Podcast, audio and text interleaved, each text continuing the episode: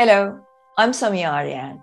I'm the founder of FemPeak, a women led inclusive platform where visionary individuals come to gain live access to global leaders and learn about cutting edge topics in macroeconomics, Web3, and next gen health and wellness. My guest on today's podcast is someone who I've been following for a very long time and listening to her fantastic podcast. Laura Shin is the host of Unchained, one of the best crypto podcasts out there. And when she worked at Forbes, she became the first mainstream journalist to cover crypto full time. You also absolutely must read her books, Cryptopians Idealism, Greed, Lies, and the Making of the First Big Cryptocurrency Craze. I'm a huge fan of Laura and thoroughly enjoyed this conversation. I'm sure you will too.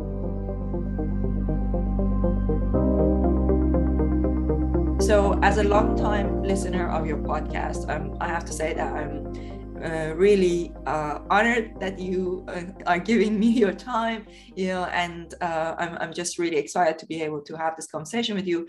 I'm really looking forward to reading your book. I think by the time this podcast is released, probably your book is going to be out as well. So um, I'm really looking forward to reading it, and I've also ordered it to listen to it as well. So can you tell me a little bit about uh, the book? Let's start with that. I'd love to start with the book because I'm so excited about it. Tell me why did you write it, you know, and and what is it about? Yeah, well, thank you, first of all, for being such a loyal listener of my podcast. It really means a lot. You know, I started that almost on a whim, I guess you could say, because at the time I was a contributor at Forbes, meaning like I was a freelancer. And I just saw that they had launched 12 podcasts. And I said to my editor, oh, I want to start a podcast. And I um, basically became the 13th Forbes podcast uh, just because I like begged so intently on creating one. And so they let me do it. And I actually think mine is the only one that's still going. So, you know, lucky number 13. Um, and that was five and a half years ago. um, yeah. So I really appreciate that you have been listening to my show. Um, you know, actually, one other thing is that the podcast is what enabled me to write the book. Mm-hmm. Um, after I launched it, I think like a year and a half later, finally the downloads were to a point where someone that was working for me said, Hey, we could be charging this amount for sponsorships. I had no clue. And I was like, Whoa, that's more than I make at my job. so then I quit Forbes and I uh, ended up Uh, spending kind of like less than 50% of my time on the podcast and then more than 50% on the book. And the book so at that time, it was actually early 2018. And for those who have been following crypto for a while, you will know that that was kind of the peak of the last bull market. It was sort of like the height of the mania. And, you know, I just lived through this kind of crazy experience. My 2017 was just one of the most wild rides of my life. You know, just the year started where again, I was begging my editors to let me cover this full time. They weren't even, they were just like, no, nobody's interested. and then as the year went on, like things just were picking up so quickly. There was just so much interest that I was getting all these other job offers. And so my editors were finally like, okay, okay, you can cover this full time. We'll, we'll hire you at Forbes full time to cover this. And, um, and then yeah like i said just everything else just happened with all these billions of dollars flowing to all these initial coin offerings and it was very clear that this was the first time that crypto really became a global phenomenon. So I decided that I would write a book kind of describing how that happened, like what uh, what what happened during that time and then like what were the factors that led to that and really ethereum is the main platform that all the initial coin offerings were happening on and so the book basically just kind of became mostly a history of Ethereum. So, kind of like maybe two thirds to three quarters of it is a history of Ethereum. And then after uh, we we kind of bring it up to a certain place in its history, then all of a sudden all these like initial coin offerings and everything are taking place. And so the end of the book kind of like branches out into some of the other storylines from that period. But that's basically what it's about. And I would also add that during that time, Vitalik Buterin, you know, he started Ethereum when he was a teenager he had the idea at that time. He uh, uh not soon after or very very soon after um, pre- presenting ethereum for the first time at the north american bitcoin conference in miami he turned 20 but really the the book in a way ends up being kind of like a coming of age story about him as well because he really just you know did not understand very much even about human nature when he began the project and through a lot of the events that happened i think he really learned a lot along the way about you know frankly what other people can be like. And you, know he's kind of like a more pure figure. And so um as people might be well aware in the crypto space because there's money involved you can get a lot of people that are in it for their own self-motivated reasons. And so um, you know through through a bunch of lessons regarding that i think he really grew a lot too. That's fascinating fascinating. Uh, so tell me laura um, you've been in this space uh, all this time. What are some of the reactions that you get from especially women right? When you are you know out and about and you meet people uh, you know especially women who are maybe new to this space you know and they're like they find out what it is that you do what are some of the reactions you get? Because it's been super interesting for us since i've started covering crypto on the fempeak platform. And interesting interesting uh, feedback. Like some some people absolutely hate it. Some people absolutely love it. And there's so many people that are on the fence and they're like oof this is so interesting but i'm so afraid and i can't go. And and you know i wonder you know uh, i think that from what i see women have more extreme reactions. They're more like you know um, this has been my experience. So what's what's been your uh, observation in terms of people's reactions in general when you say you cover crypto and uh, and then women especially? You know by and large i actually think most people think is really cool. Mm-hmm. So um I, I can't even think if like women have a a very different response to that. I actually think most women think it's cool. Mm-hmm. I do know, though, that amongst my own personal friends, I have not really been able to get any of them really interested in it, men or women. Oh, there, really? there was one, there was one friend, um, like one of my best friends from grad school. Um, he's a guy and he's Austrian and um, but but he's totally fluent in English. And you know, I would like tell him all about this and like be excited. And then one time, like a year or two after I'd really gotten into it, he finally read an article on it in German. And like then he was like texting me all this stuff. And I was like, yeah, I've been telling you this for years. Like, like I, this is what I've been excited about. He was like, yeah, I don't know. I, I didn't really get it until like I read this article. I, I guess because it was like a long form article. Mm-hmm. Um, this was just funny. I was like, oh, I guess maybe if I spoke German, like he would have gotten it.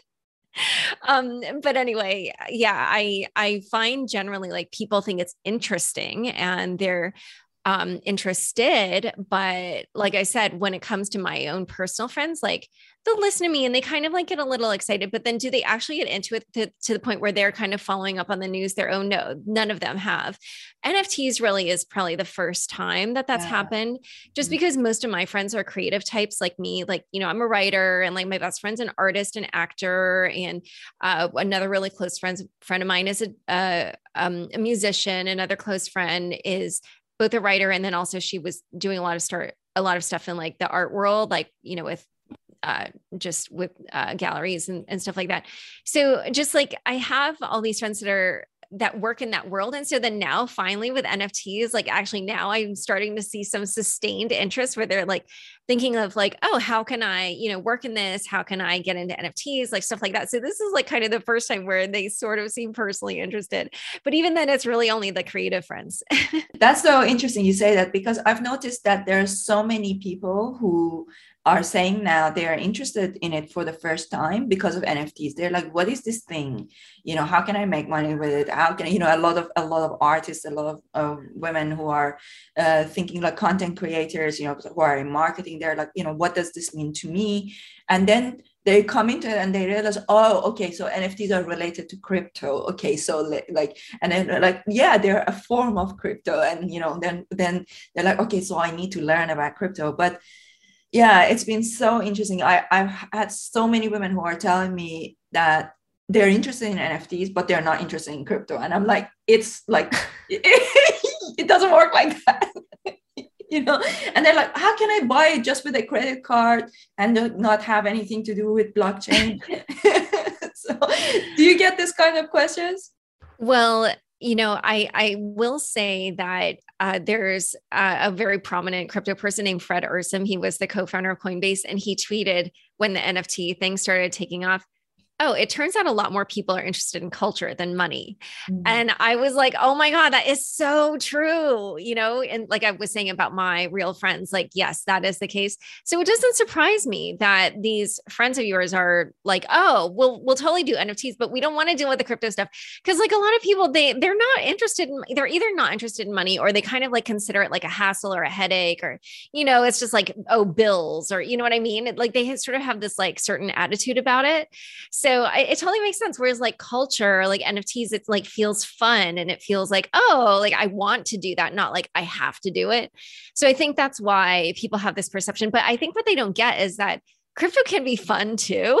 Yeah, it, yeah. It's not like, you know, normal money. This is just my opinion. Um, but I mean, yeah, wh- what I will say is like, so if you if you start experimenting with crypto I mean, uh, especially for me. So, so when I stumbled upon Bitcoin, I was covering fintech, which is like financial technology, but really what it is is just like slapping on a fancy digital veneer onto like the old banking system. um, so it's not actually like really breakthrough technology, in my opinion. Uh, hopefully, I'm not offending people who work in fintech. Um, but the point is that I remember the first time, you know, I transacted using like Bitcoin or Ethereum and like these coins just like being amazed at how quickly the money moved because you know i so i have like for instance my business checking and then my personal checking like literally moving money between like my two own bank accounts like i mean granted one is for my business and the other is personal but still like that can take like 5 days. So it's just you know when you're used to that and and especially i've been learning even more about all the different like uh, processes with banking and the kind of the problems and why there are these delays and fees and stuff like that then yeah, once I just really experimented with crypto, I was like, whoa, this is definitely going to change the world because it's just, just like far superior in so many levels. And granted, I mean, right now there's like high fees just because there's so much demand and there isn't enough what's called block space. Like, like the the blockchains themselves are just getting full at the moment. And um, there will be what are called scaling solutions, like ways to uh, you know allow this to process more transactions at once but at the moment um, you know really the the demand is sort of outstripping supply. So clearly the the technology can improve. I'm not saying it's like the be all end all at the moment but uh, the basic bones are there you know? So um yeah. Yeah definitely. I, yeah super interesting. And one of the things that um actually you know going back to that culture thing do you think the fact that um let's say for example vitalik when he um, came up with the idea for uh, Ethereum. Do you think the fact that he was like a 19 year old boy essentially had an impact on the disconnect with the way that this could be you know culturalized earlier? You know what i mean? Like that it could be connected with culture.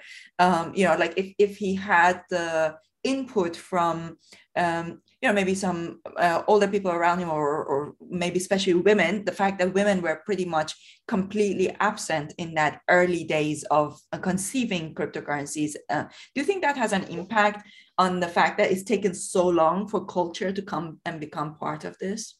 Well so so i so i, I just want to explain what ethereum is to to give an understanding of how it works. So so you understand actually probably vitalik really couldn't have uh, shaped it in that way.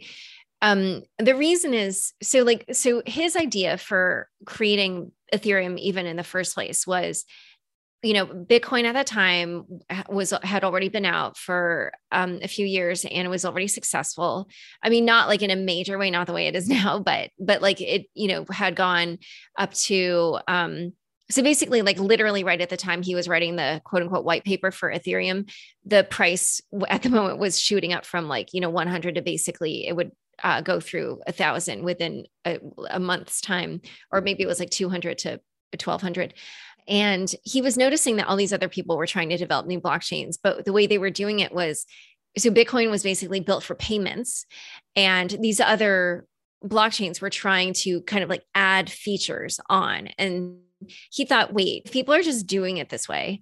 then every time a new blockchain comes along with an, an added feature, then uh, nobody's going to want to use the old ones. They're just going to want to use the ones with the new features. And so he thought, why can't it be more like an app store where anybody can upload any application they want? And um, it should just be like you know this platform where it's built around like a programming language. So then anybody can just go in with an idea and upload uh, what are called decentralized applications because because the breakthrough with bitcoin really is that it's decentralized. And so he was like there should be able to be any kind of decentralized application. So um ethereum is really built around a language and it's built not to have like you know specific features. So um, it, for the initial coin craze, what happened there was that somebody built a standard for creating new tokens. It's called the ERC20 token standard.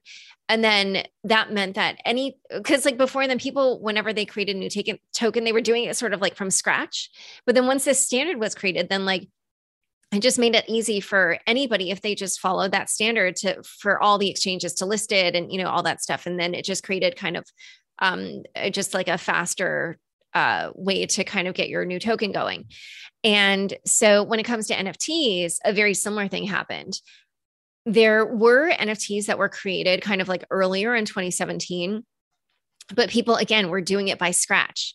And then later on, there was what's called the ERC 721 token standard, which is the first NFT token standard. And then, so then after that, we saw a lot more NFTs. Um, but Vitalik himself isn't, he just create, you know, well, actually, and then uh, this gets into even too much detail, but he didn't didn't actually even create the language. You know, he thought it up that this is how it should function. But then there were other people that actually like created the language.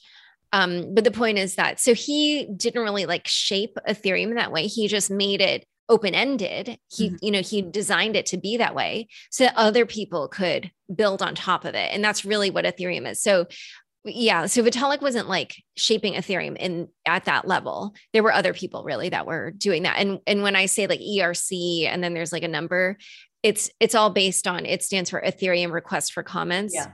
Yeah. And it's basically like this message board where like people are like, Hey, I have this idea. And then people like discuss the idea. And then they're like, Oh, okay. Like we'll make that a new standard for blah, blah, blah. And so th- that's why you get all these like ERC, you know, number, blah, blah, blah for mm-hmm. this or that. And do you, in the book, um, do you go into, uh, without giving away the whole book, but do you go into into the uh, Ethereum roadmap and you know where they are now and all the um, uh, the controversies right now about okay, so why is this taking so long and how is this going? To- no, no, okay. no, no, because the book really just tells the story, like I said, of you know how the initial coin offering craze happened and it basically ends in january 2018 okay. And um, i do have a, an epilogue at the end that kind of like updates people and stuff but it's it really just like touches very briefly on things.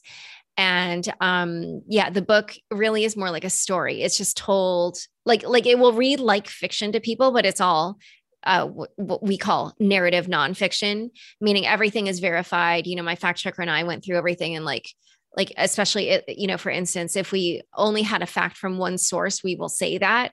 Um, you know, so it's just you'll read it and it will just read like a story. But I often will, you know, say either where I'm getting information or if I don't, it's because like I got it from multiple people. And so, you know, I'm I'm just stating it as a fact. Um, but it really reads, yeah, just more like a good tale, like kind of a, yeah.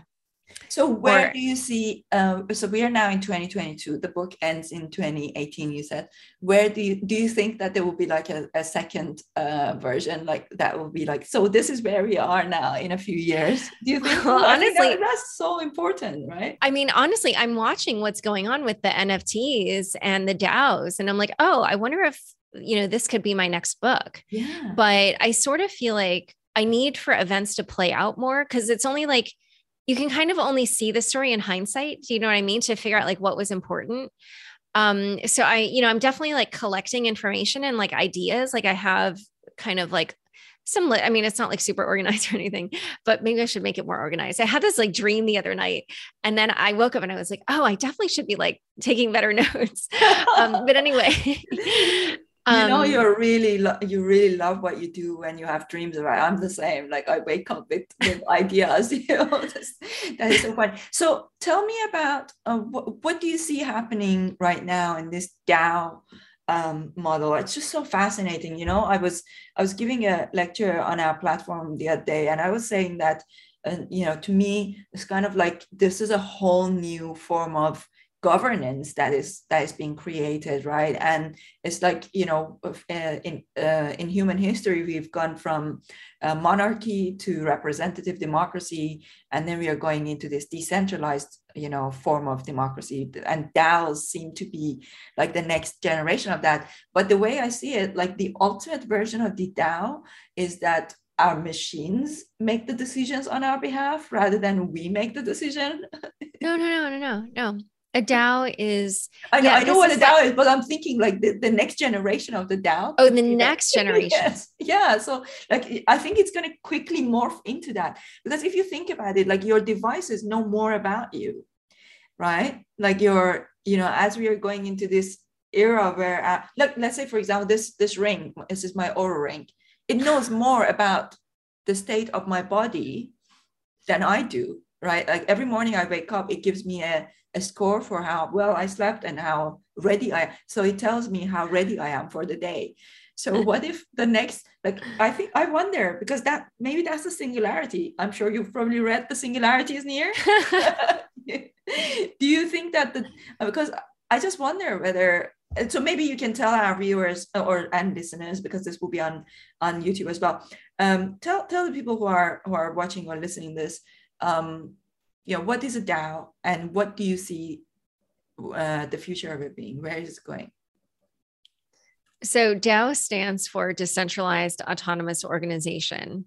But this is why, uh, when initially I thought you were just talking about normal DAOs and you were saying it's going to be automated, I was like, no, no, no. Like, even though it's called an autonomous organization, it's not because basically people in DAOs end up voting um, they're supposed to vote or they uh, can they can delegate their votes too but um, it really just depends on the rules of whatever dao they're involved in um, but essentially a dao is just like a group of people who are organized typically by a token meaning that that DAO has a token and then there's like different rules around the DAO. Like for instance, some there are some DAOs where you know you have to own X number of the token in order to even be a member and get into the Discord. So then you know the token is sort of being used as like kind of a ticket or it's like a you know it's what they call a token gated Discord. Um, other times the the tokens are being used for governance, meaning that like people will put forth a proposal and they'll say like we have this idea for you know this thing to do with this protocol or or in the DAO, and then people will use their tokens to vote. And um, you know there is uh, I mean, usually it's just a straight you know majority vote um but but that often means that the whales will dominate the vote yeah um but i know a lot of these communities are like trying to do things you know so that the whales don't dominate or the or the whales will even say like we're not going to vote with as many tokens as we have or you know whatever it is that they're doing there's just a lot of different ways to handle that kind of thing um and so essentially DAOs really can be for any purpose. Mm-hmm. Um, the in my book, I actually cover kind of the first major DAO, which was called the DAO. And um, that was structured as a decentralized venture fund. And they raised, uh, it was actually the largest crowdfunding event in history at its time. And they raised what was like 140 million dollars on the on that day, and eventually the the price of ETH was rising so quickly that uh, it became a quarter of a billion uh, very quickly. But uh, um, it ended up not really working out at all because it very quickly got hacked. And so um, you will read all about that. There was just so much craziness. So at the time, it was the biggest DAO and very quickly got hacked. And it that resulted in the creation of Ethereum Classic. But the point is that that DAO, the purpose of it was to be this decentralized venture fund. Mm-hmm. And that's a very different purpose from one of the more popular recent DAOs that we've seen, which sprang up in a week, which was Constitution DAO. And Constitution DAO raised $50 million, like I said, in less than a week. And their goal was to buy a copy of the US Constitution that was coming up for auction at Sotheby's. And eventually they did not win the auction. um, but uh, you know, all of this is just to say, like, there's so many reasons why you could create a DAO, right? There's like, it's just like any organization; it can have any kind of purpose that you want. What's interesting to me is the day that we're recording is a day when um, this company called Syndicate DAO released this new product that they're calling Web3 investment clubs. And so in the US, we have like a lot of restrictions around like, you know, uh, uh people who can invest in, in different types of opportunities. Yeah. Um, but there is an area that's uh, not regulated or, or meaning, you know, you, you can do it, but, but like, uh, it, you don't need like special there, there's no special thing you have to do with regulators to do it and there are these investment clubs and they're restricted to 99 people and so they just created a web3 version of it and uh, basically uh, they were saying because a lot of people right now in crypto they're uh, what's the word investing or trading via chat groups, right? And so they were like, okay, well, so basically this just like turns your chat group into, you know, yeah. a, a, little DAO. Like you just hook up your your wallet and then um, yeah, you become this investment club.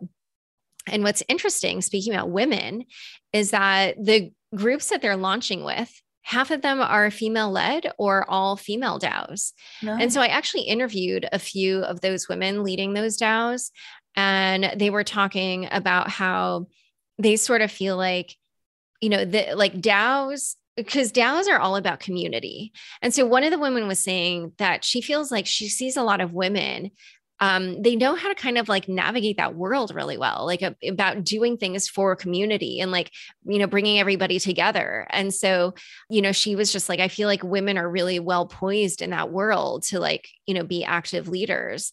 And yeah, what was interesting when I asked the syndicate DAO um, co-founders about it, because they're two guys, I said, oh, how did you end up with half of your uh, launch DAOs being uh, female led? And he was like, you know, we didn't try to do it. It was just like organic. We were just reaching out to people that had like a mission or values aligned with our values. And then at the end, when we got all the DAOs together, we realized, oh, half of these are, are female led or even like all female DAOs. Um, so it's just like just happened organically. But um, one of the women, um, you know, she comes from the VC world. She's a GP at a VC firm, and she was saying that um, like a bunch of a bunch of her friends have been, you know, doing uh, like trading or, or different things in the crypto world, but they feel like you know they're um, male peers are ahead of the game because uh, guys have tended to get into crypto earlier. And so she actually was like, when she heard about this product, she was like, oh, this is a way to get more women in quickly, you know, because you can have these groups of 99 people. And what she said was like, some of the people in the group will be better with like DeFi, decentralized finance, and some people will be better with NFTs, but all the people in the group can benefit in the upside. Mm-hmm. And so mm. it's not like all the women have to individually become experts in this field. It's like if yeah. they you know join this investment DAO then and they have friends that know this then they can benefit. So it was like really interesting to me and so you know who knows where this whole DAO world is going to take us especially with women I'm excited to watch.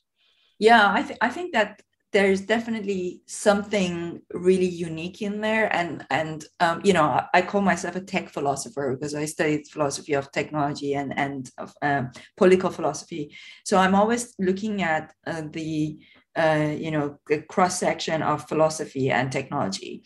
And I just really see a day where like uh, that our uh, the machines around us will become so sophisticated that we would be quite happy to let them make decisions on our behalf because they would make better decisions you know? I just i i'm not saying that should happen or it's a good thing. I'm just saying i think it will happen. I think that Maybe. you know increasingly you know i think that increasingly we are going to trust our uh, machines more and more.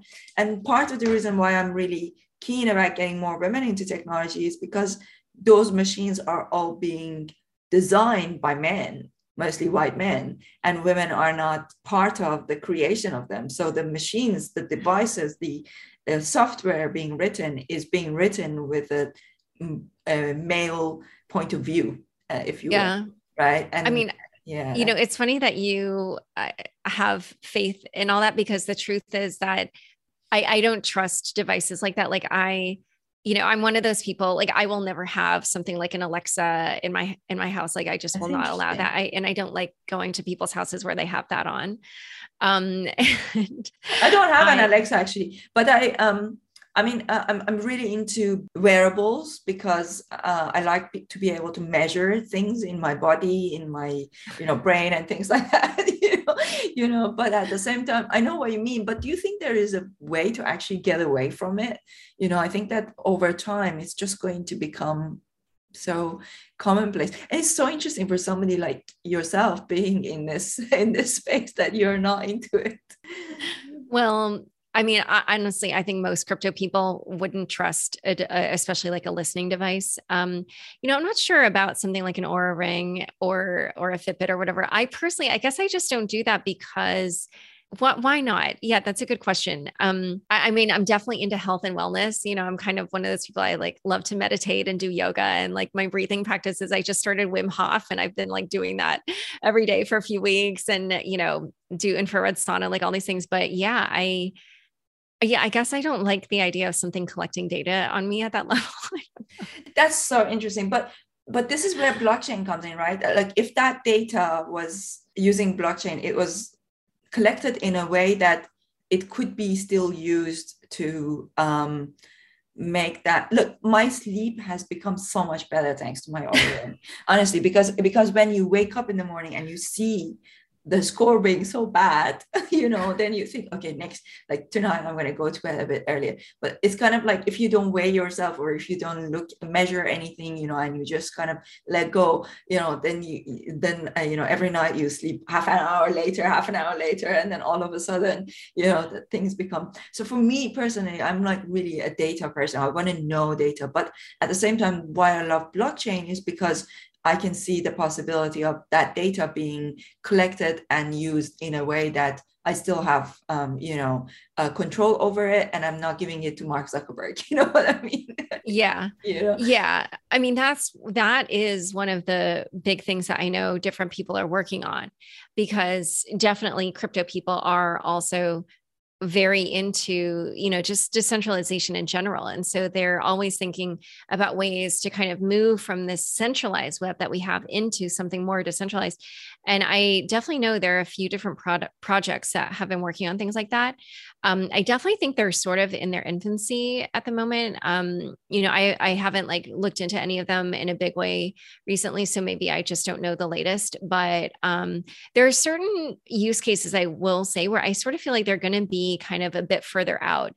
Um, in general, I feel like anything involving kind of like off chain information or off chain data, as we put it, and connecting that to the blockchain, I feel like that it's just going to be a challenge because there's so much, there's so many ways in which people can like scam things or fake things, or, you know, and so if you end up getting fraudulent information on the blockchain, it's just like not useful. You know what I'm saying? So, like, I remember a long time ago, um, one of there was an entrepreneur who pitched me about their new notary service and my first question was oh how are you are you verifying this data how are you verifying it and they were like oh no we don't we just timestamp it and i was like oh, okay so if i come to you with a lie and i'm like can you notarize it and we're just going to put the lie in the blockchain he was like yeah and I was like, okay, okay, that's to like told who cares? Like it's not useful. Um, and I said, you know, what if I do it like uh, yeah, with a spam email? And he was like, yeah, well, people know that that spam email existed at that moment in time. And I was just like, yeah, I, I, don't think this is what people like really need. Yeah. um, and eventually they pivoted to something else. I, th- I wonder if, I think there is a lot of misconception that a lot of people are thinking that anything that's on the blockchain can be trusted just because it's on the blockchain. They're not, they're not like they're like everything centralized is bad and everything has to be decentralized. But at what cost, right? And we are not there yet. And I think that education is so important. Um, also, Laura, I wanted to ask you your thoughts on the metaverse. You know, talking about Zuckerberg, uh, it just reminded me of of asking you about that. Have you talked about that in the book at all? No, no, because you know the metaverse wasn't really discussed. Yeah, yeah, yeah. That's. I mean, I think at the very end, I like mentioned some stuff about NFTs. I don't remember if I actually used the word metaverse, but clearly, you know, everybody that was the big buzzword. I feel like four to six weeks ago. Yeah, um, yeah, and then now I feel like it's being talked about a little bit less. But what I will say is I have been in some of these uh, virtual worlds, especially like the the more crypto native ones, like the decentralized ones. And um, I mean, they're fascinating. You know, one of them is called Somnium Space. This one, so uh, there was like this NFT event in Prague, and um, I put on the headset and you know was like using this to maneuver around in there and what was fascinating is so this company somnium space created it but they didn't like create all the buildings and all the features of this land right people who like independently own different nfts like like it's like real estate they were just going in there and building their own thing so it's like organic like like mm-hmm. just any old city where it's just different people coming in and building different things that they want to build. So it was just fascinating, you know, to kind of see what that was like. And, um, you know, I know that they have things like concerts in that space. And um, one of the creators actually had this like special I, I, don't even know what to call it. Um, uh, but it, it's basically like clothing with sensors built in so that when he goes into the virtual world, people can see his full body. And if he's like dancing around to the music or whatever, like people can see that because he's got sensors all over his you know his arms and legs and his torso and everything so that was that was also really interesting to me and i definitely feel like you know it's just a natural evolution of the fact that so much more of our lives are going digital you know, if you just think about what our lives are like today versus 10 years ago, or even frankly, like two or three years ago, because the pandemic really accelerated a lot of this yeah. movement to digital. And so it's just going to be more like that. And so it just makes sense that we would now own actual objects digitally in and be able to carry them from world to world, you know? So I feel like we're already seeing that happen in a very small way. And so it's just going to grow bigger. It, it just, it just feels like a very natural organic thing to me yeah definitely you know when i when i think about why we are here on this earth i, I think a lot about these things because being a philosopher you know uh, uh for me i studied philosophy too in college did you what what did you study i, I studied nietzsche and kant oh my god i wrote my college thesis on nietzsche me too i didn't know that me too. I, wrote my, I wrote so, my master's thesis on Nietzsche and Kant's uh, philosophy of science and and uh, you know their impact on their political philosophy. Okay, so mine was more like about religion, but it was similar because I, you know, Nietzsche had this whole theory basically that science came along and kind of like killed religion. Like his whole God is dead thing was yes. basically saying like science is the new God. Yes. So I wrote my thesis about that. That's so interesting. That, that's like very, yeah, because he close to yeah, that's so funny. I know he's my favorite philosopher. He Me definitely too. has like he's like my yeah, favorite. He has the most personality. that is that's that makes sense why I love your podcast so much because you're a Nietzschean. because I'm a Nietzschean, you know, like I, I always have these meditation sessions where in my uh, imagination i go and talk to this person who is like my guide or whatever and, and he's always in the form of nietzsche you know and i'm like going to this like chalet kind of place and i'm like sitting there talking to nietzsche and i got like I, I download my ideas you know from him.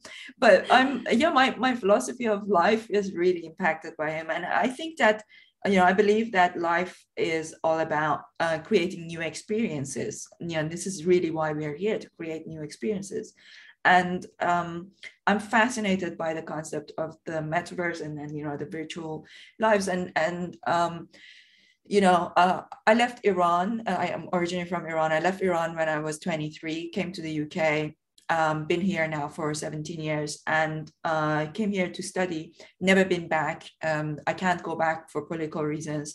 I haven't seen my family all this time, you know, oh, and sorry. yeah, it's like, um, you know, it's, it's, you know, there are times like, especially every year around the Persian New Year, which is like 21st of March, you know, I uh, for many years I've been uh, now I'm a little bit better with that, but like I, I used to go into a bit of depression because it was like you know I couldn't go back and I couldn't.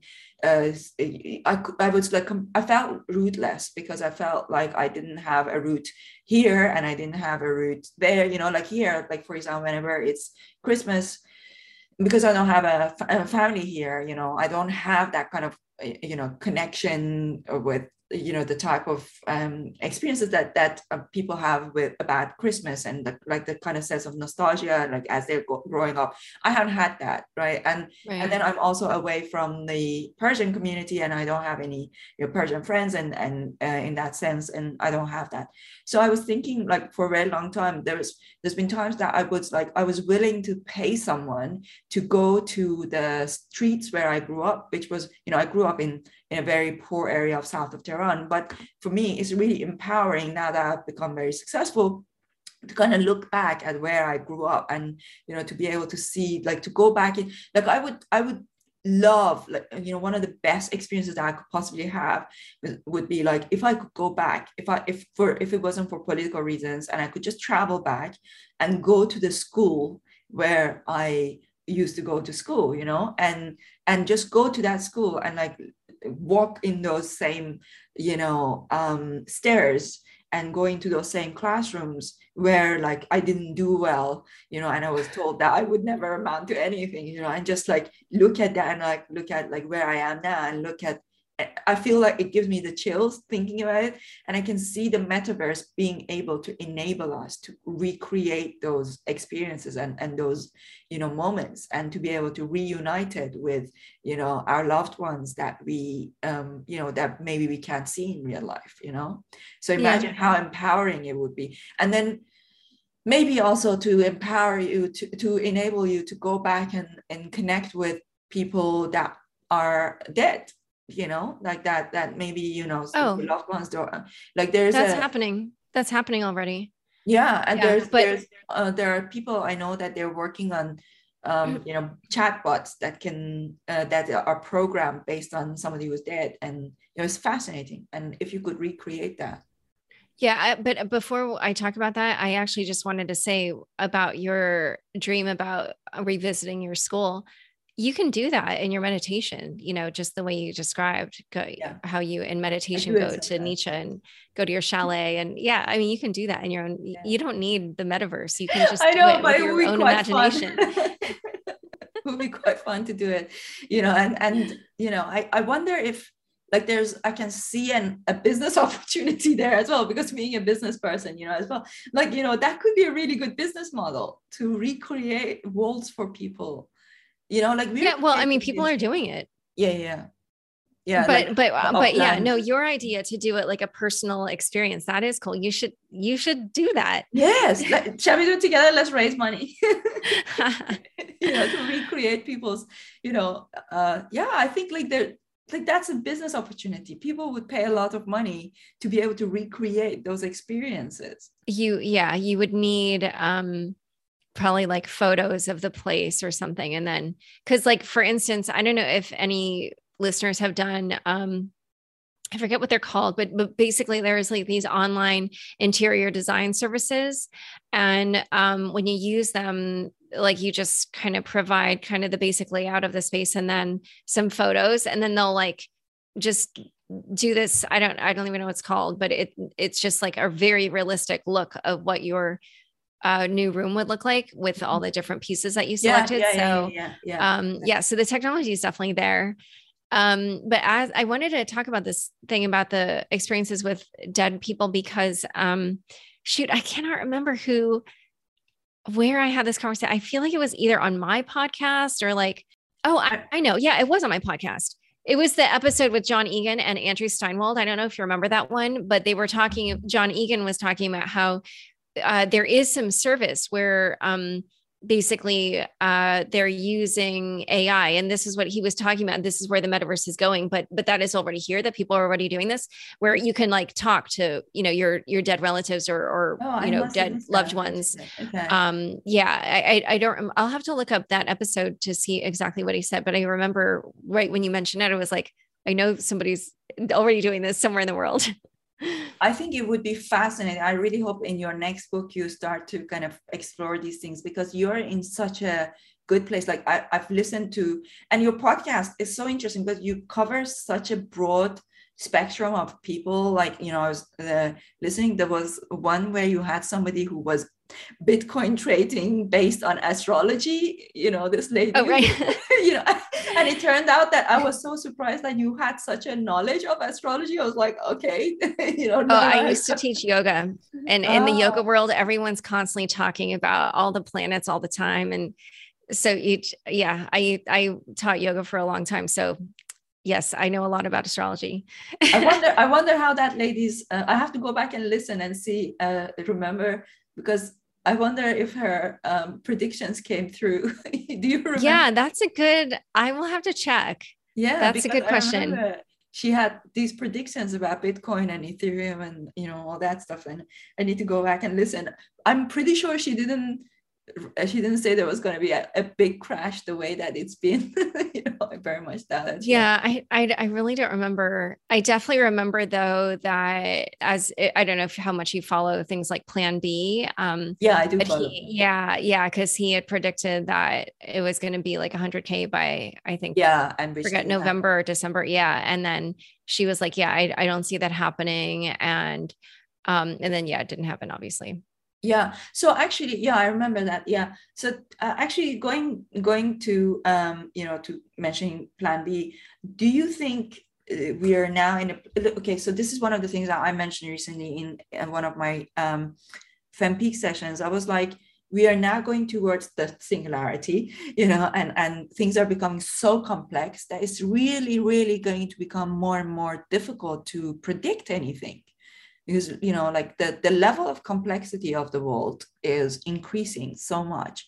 And the whole point of so tell me i keep talking about the singularity. Tell me if you if what, what are your views on that?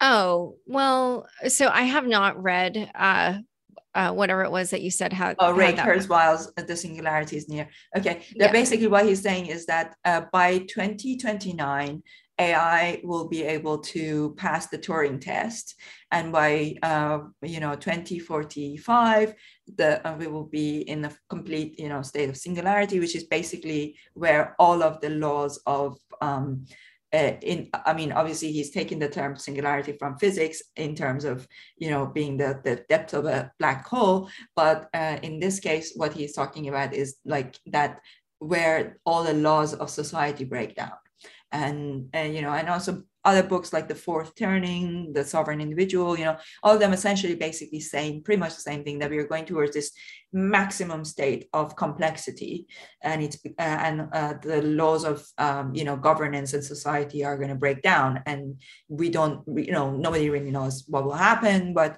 you know it's like where technology is going to essentially take over and nobody really knows you know what will happen but it, it's like potentially we are going to become to merge with uh, with computers which you don't like you know? And we're going to merge with with you know machines and and uh, and ai um, but that is happening right right? Like uh, honestly that is happening. Like, when you think of the the metaverse you know the the um even the decentralization you know like i i just think we are we are merging with technology and we are and i mean you know you yeah, look I mean, at the state of the governments you know what what's going to be the future of governance? So a couple things. So first i feel like we need to define merge with technology yes. because you know i like we're not like cyborgs or anything right? We're just you know you choose to wear an Oura ring and i choose not to. So i i don't have like technology uh, you know very close to my body you know for long stretches of the day. I mean, I carry my phone, I guess, but that's. But how about the younger generation though? Because they're like, you know, if you think of the digital natives, they don't know a life without technology. Yeah, I know. I just, I don't know. I, I, I think they are definitely. I just, emerging. I don't. I mean, I don't it, have children. It, Part of the reason why I, I don't know if you have children, uh, but I don't have children. I made a decision not to because I feel like the future of humanity is so uncertain. I wouldn't know what to do. Like if I had a kid, I don't know what the right answer is. Should I take the the uh, you know the iPad away from them? Should I not? Should I let them be constantly online? Should, I don't know the answer, so it's easier not to have kids. I mean, I think there's there, like it's just like anything in life. There's no one right answer, right? Like you just make whatever you think is the best choice in the moment. Um, but the, you know what i will say is so in general, I feel like oftentimes there's a lot of kind of like overblown hype about what the potential of technology will be ultimately. And then when you actually get there, like it still is like pretty much, you know, humans are just being humans and they, they now have this added capability. Like I, I remember just with one friend, I was having a lot of debates about um, how automation, like this person felt like automation is going to, um, kind of like destroy so many jobs in such a fast way and it's going to be unprecedented and blah blah blah and i was like Mm, I don't know. That's been predicted so many times in history. And instead, each new technology just brings about new jobs. It might destroy old jobs, but it brings about new jobs. And like there are certain people where, yeah, their skills might not be needed anymore. Um, but then either they'll like get, you know, they they can transfer their skills probably to some new field. Um, you know, that a lot of people do that all the time. And so when it comes to this kind of like singularity thing, like a part of me is like, oh, I wonder if it's just that people will now organize themselves by DAOs, right? Mm-hmm. I mean, it really is like a powerful way to organize people. And because, as we've been saying, like so much more of our world is digital, it's just very natural that there needs to be a way to like really truly organize people digitally and not in a way where you know the group can be cut off from the platform or you know whatever it might be like like you know because obviously there have been a lot of different platforms that have been popular for organizing groups and they just kind of keep coming and going. It was like in my book it's like skype groups were the thing. Because mm-hmm. uh, during that during that time like a lot of people are in skype groups. And then like later in the book it's like slack. And then this was even before telegram. And like then yeah. then it was like telegram which kind of became more popular sort of after my book and then now it's discord. So i mean this is just in the span of like the seven years i've been covering crypto right? So yeah. it's kind of it's just like funny that um you know even within that time like it's all switched right? But i could see how now if you have a token it like helps kind of keep the community better because like there's like this financial uh, element to it. And so you know it it just makes sense to me that that would sort of evolve and like there kind of needs to be this way to organize groups of people digitally online and you know, do I really think it's going to be super destabilizing to world governments? Like at the moment, no. I mean, maybe like after we die, maybe, mm-hmm. but like I kind of doubt before like the In next 50 years that, right, exactly. So, um, that's so, super interesting. Yeah, super interesting. Yeah. So I don't know. I if I were you, I wouldn't read too much into all these like technological prognostications. Yeah, I guess I need to go back and talk to Nietzsche. well, this has been so fascinating. Okay, I have one last question, and that is um, as someone who has been at the heart of all of these conversations, you've obviously done so many uh, podcast um, episodes around you know the regulations and things are happening uh, in this space. When we are talking about the tokenization I, I feel like that is such a powerful tool to solve so many problems. For example one of the problems that i'm really passionate about solving is to get more women interested in finance and tech uh, because i feel like this these are two areas of our lives where everything be, is being designed uh, mostly by men and women are not part of it. How do i get how do i change culture?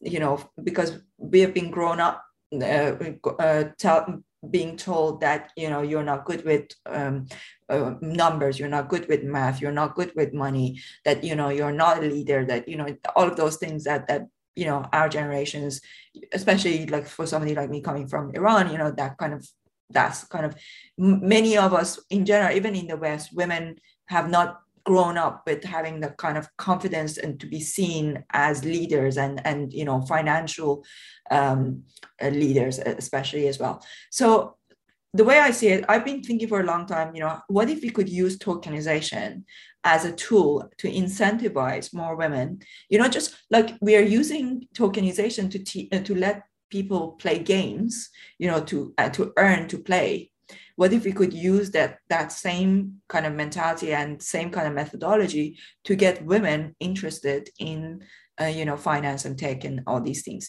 And but when i think about it you know on the other hand and I, i'm now talking to investors etc uh, on the other hand you know there's this big cloud of regulatory issues in the back of my mind and i'm like you know like you create this whole system and then regulations they will come in and they will say like you know, oh, this is security, this is not security. This, you know, what's what from where you stand, what would you say to somebody who is like trying to use this new technology to create any kind of system, any kind of you know business to solve a real world problem, but they are faced with this big cloud of regulatory uncertainty.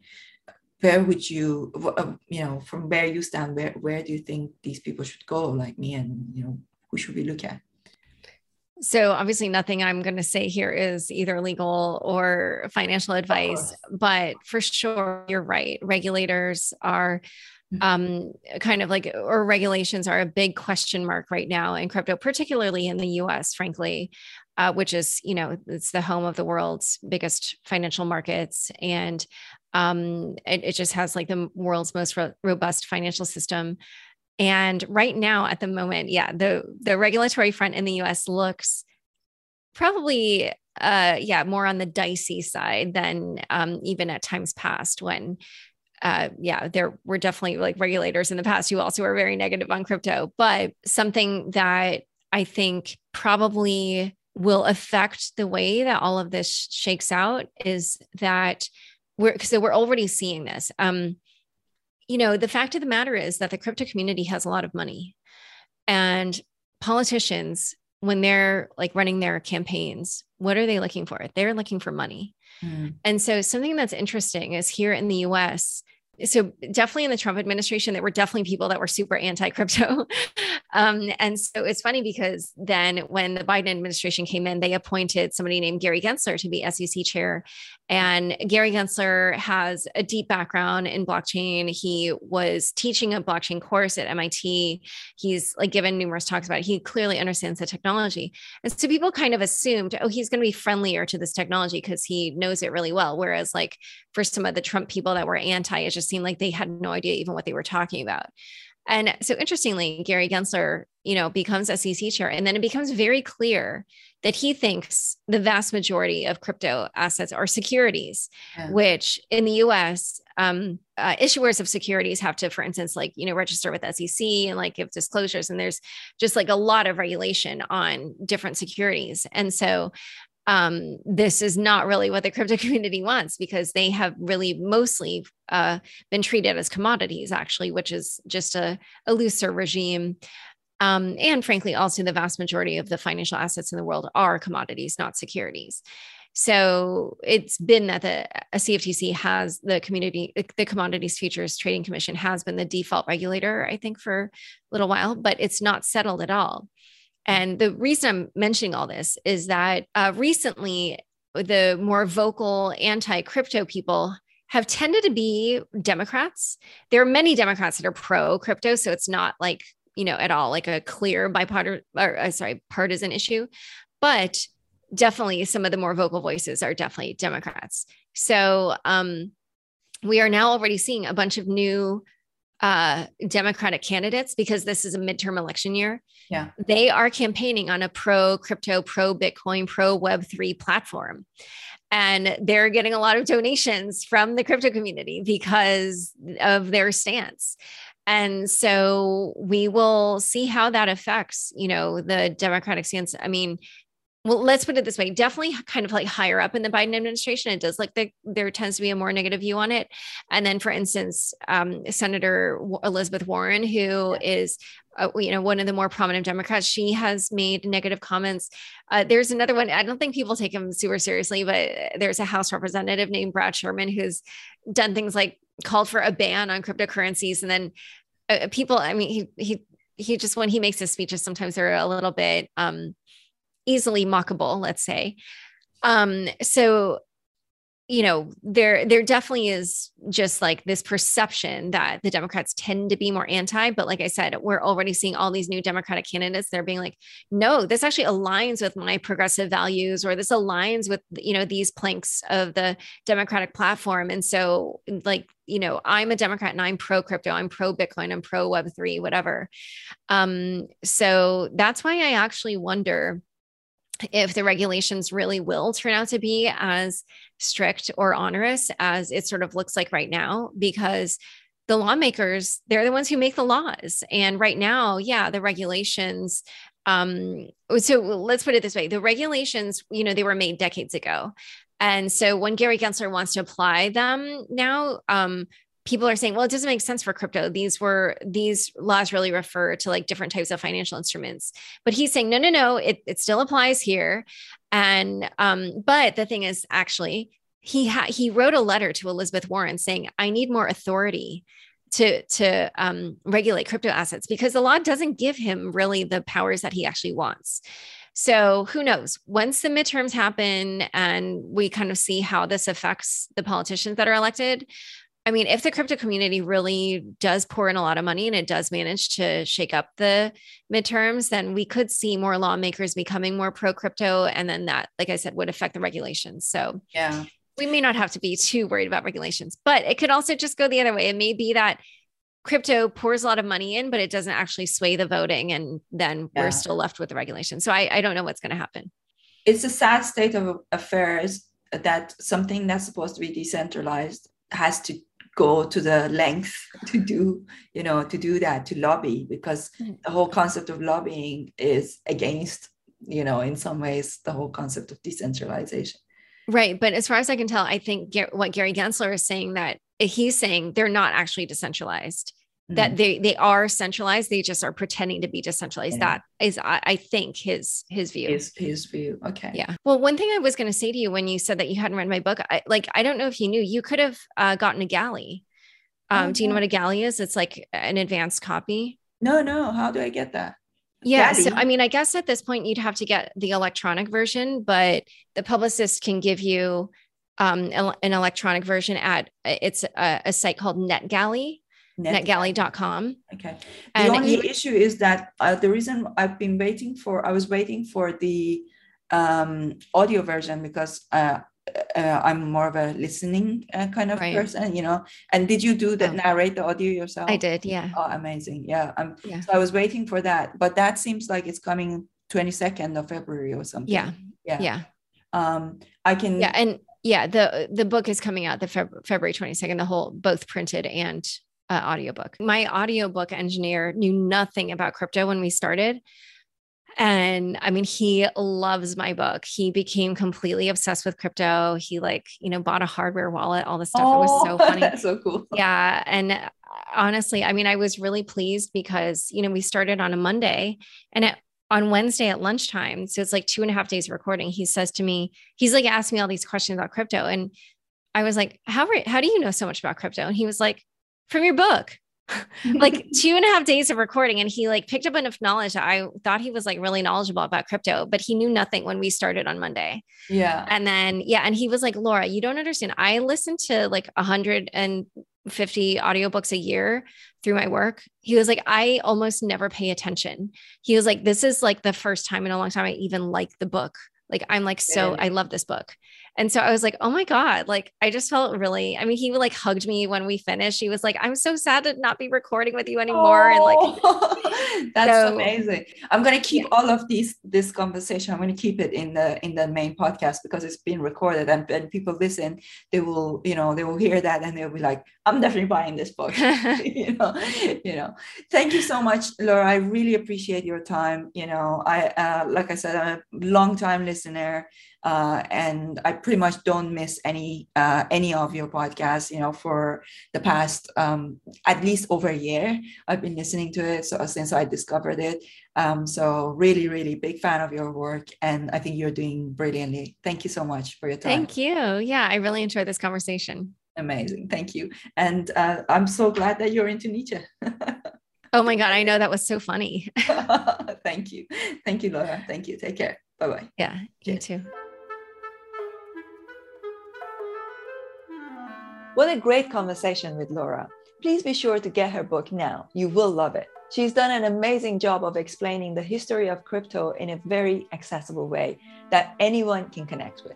If you enjoyed this podcast, please consider subscribing on YouTube, Apple, Spotify, or any other one of your favorite podcast channels. And don't forget to give it a five star rating and write a review. Finally, if you're not yet a member of FemPeak, head over to fempeak.ai, register, and join to stay in the know and ahead of the curve.